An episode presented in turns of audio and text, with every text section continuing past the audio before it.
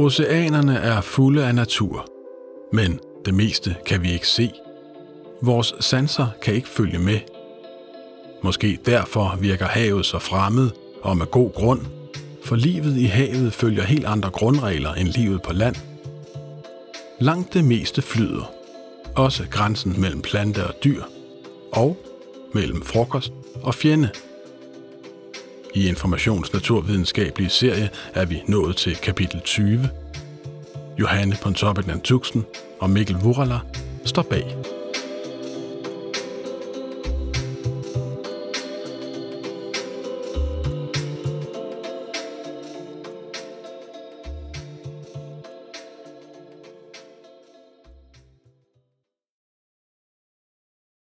Der er dårligt nyt fra DTU.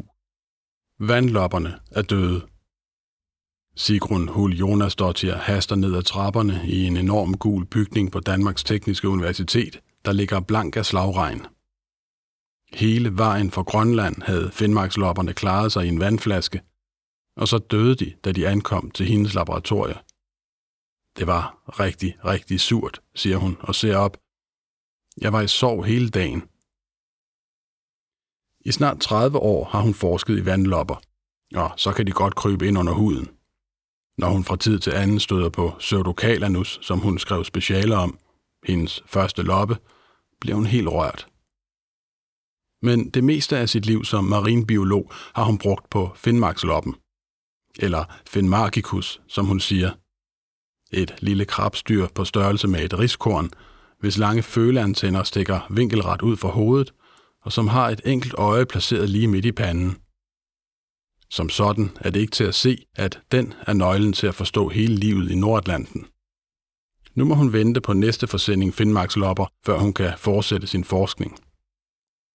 Et for et åbner Sigrun Huljónsdóttir lågene på store plastikbeholdere i kælderen under DTU Aqua og stiger ned i det klare vand for at finde andre arter vandlopper at lægge under mikroskopet.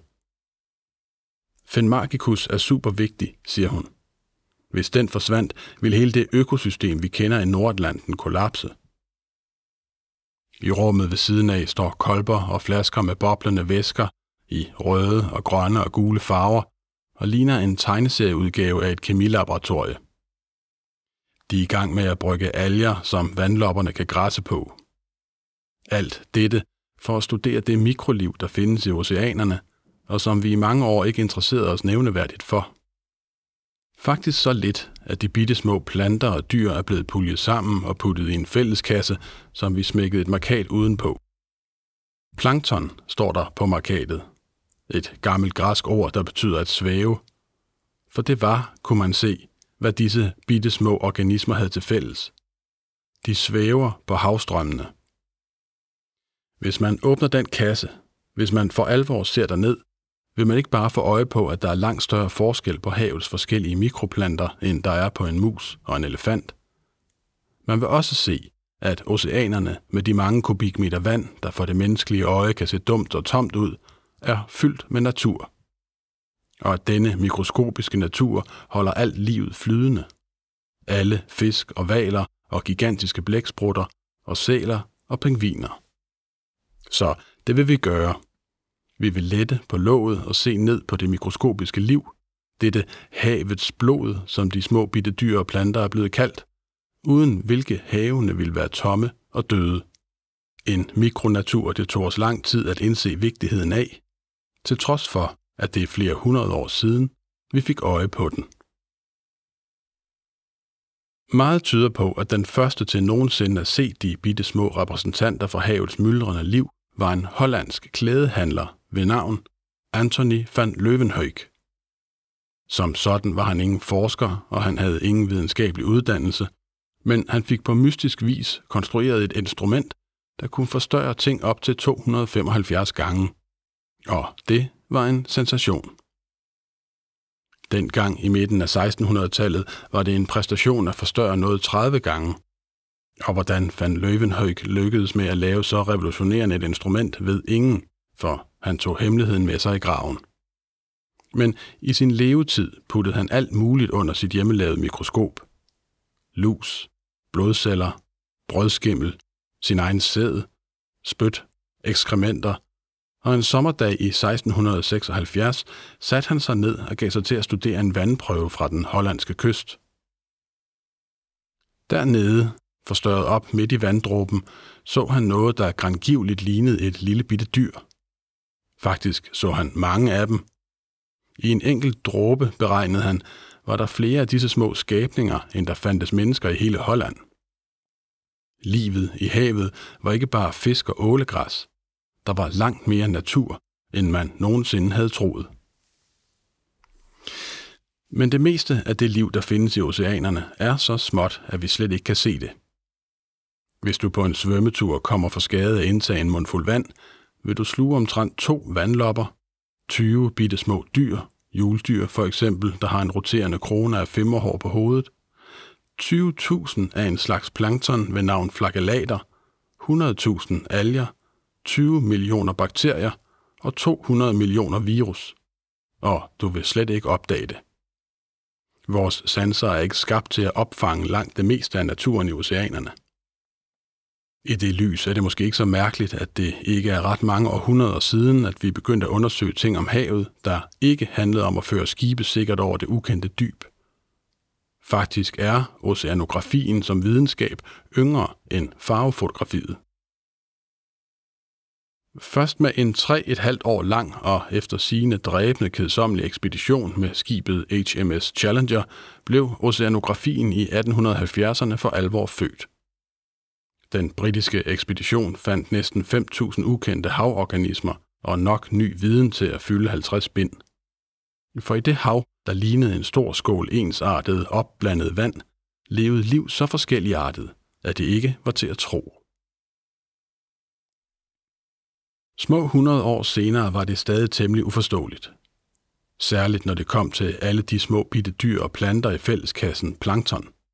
For der var så vanvittigt mange af dem.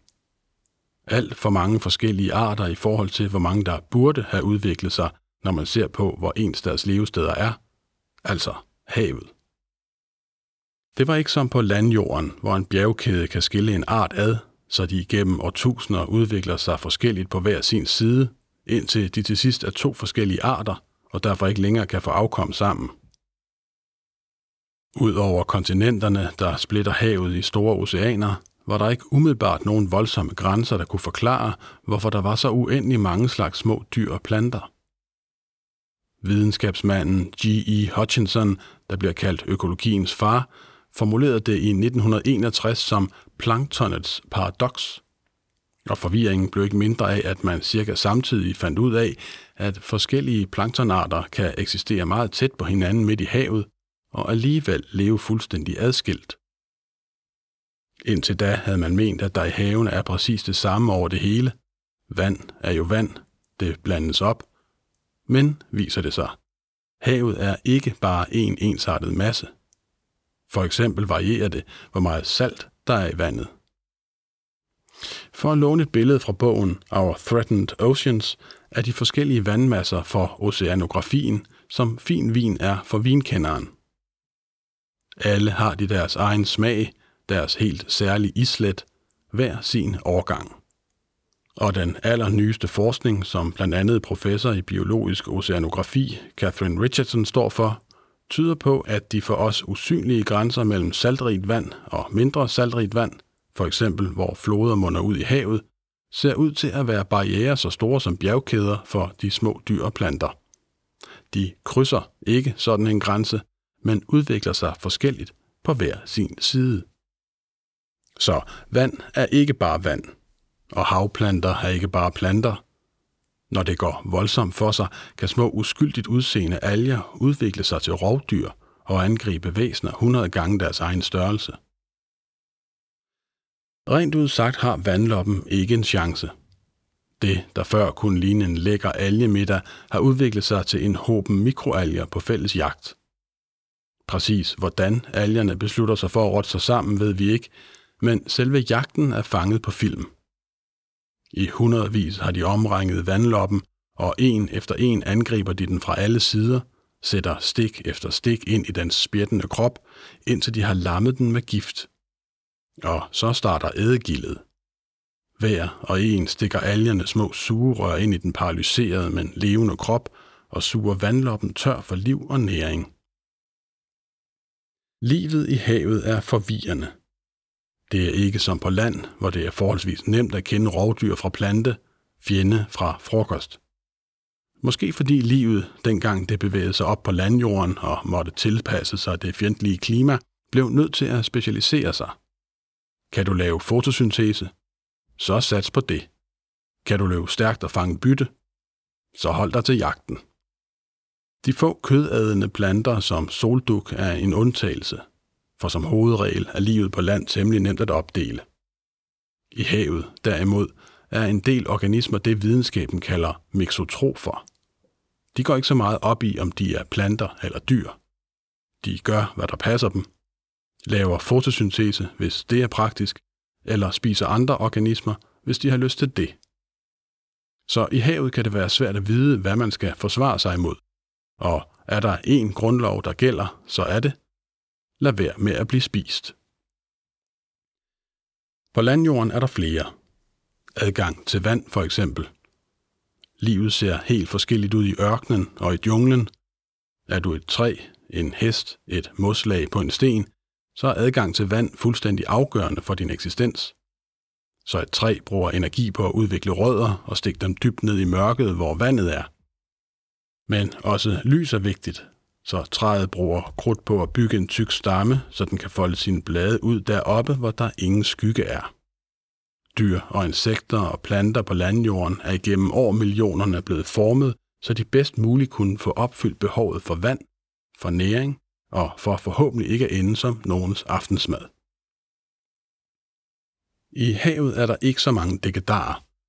Adgangen til vand er temmelig åbenlys, og hvis du, som de bittesmå planter og dyr i fælleskassen plankton, sørger for ikke at blive for stor, kan du flyde i overfladen, hvor der er lys, og havstrømmene sørger for, at der også flyder næringsstoffer forbi.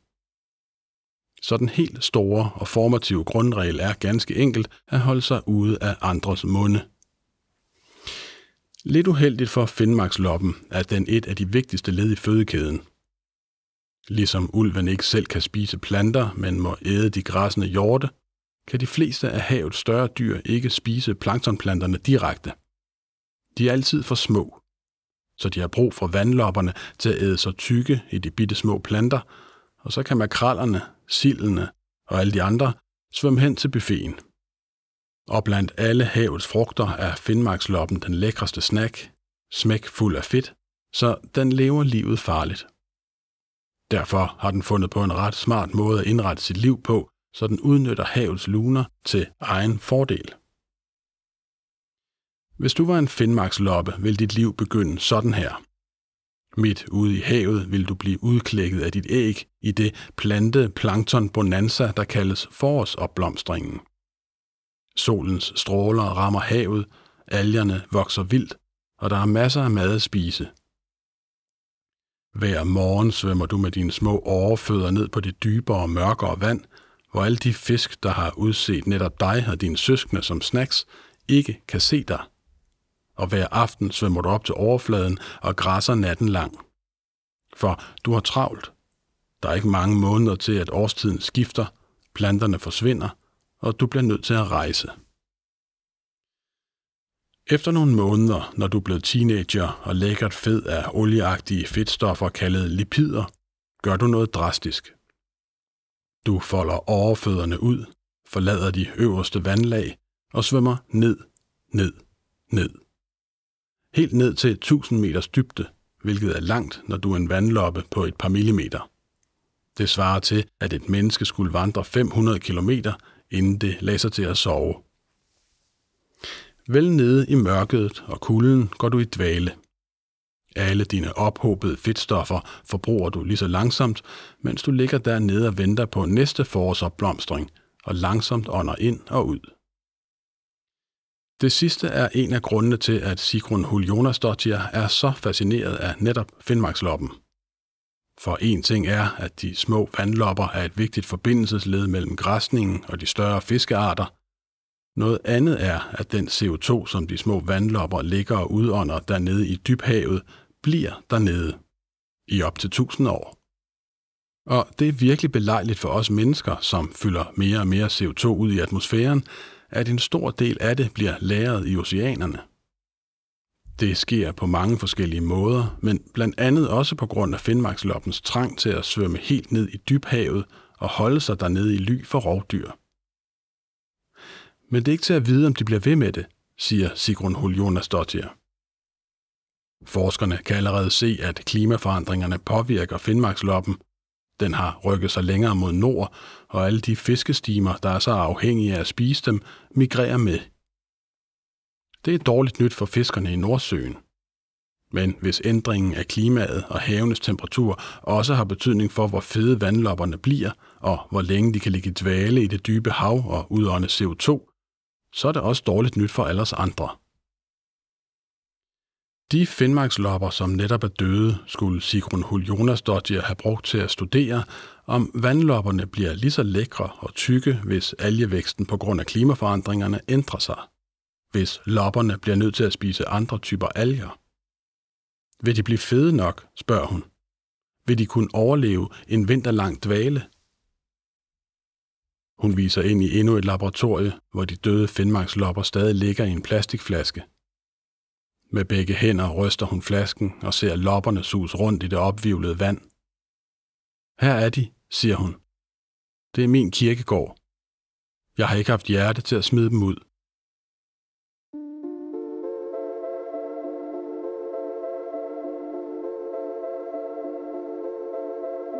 Det var kapitel 20 i vores naturvidenskabelige serie. Hvis du har lyst, må du meget gerne gå ind og tildele os nogle stjerner, og måske endda skrive en lille kommentar derinde, hvor du lytter til din podcast. Så bliver algoritmerne så medgørlige, og vi bliver mere synlige, og så er der måske endnu flere, der kan finde os og blive klogere på naturvidenskaben. Serien hedder Vi fortæller naturvidenskaben forfra, og den er støttet af Carlsbergfondet. Mit navn er Rasmus Bo Sørensen. Tak fordi du lyttede med.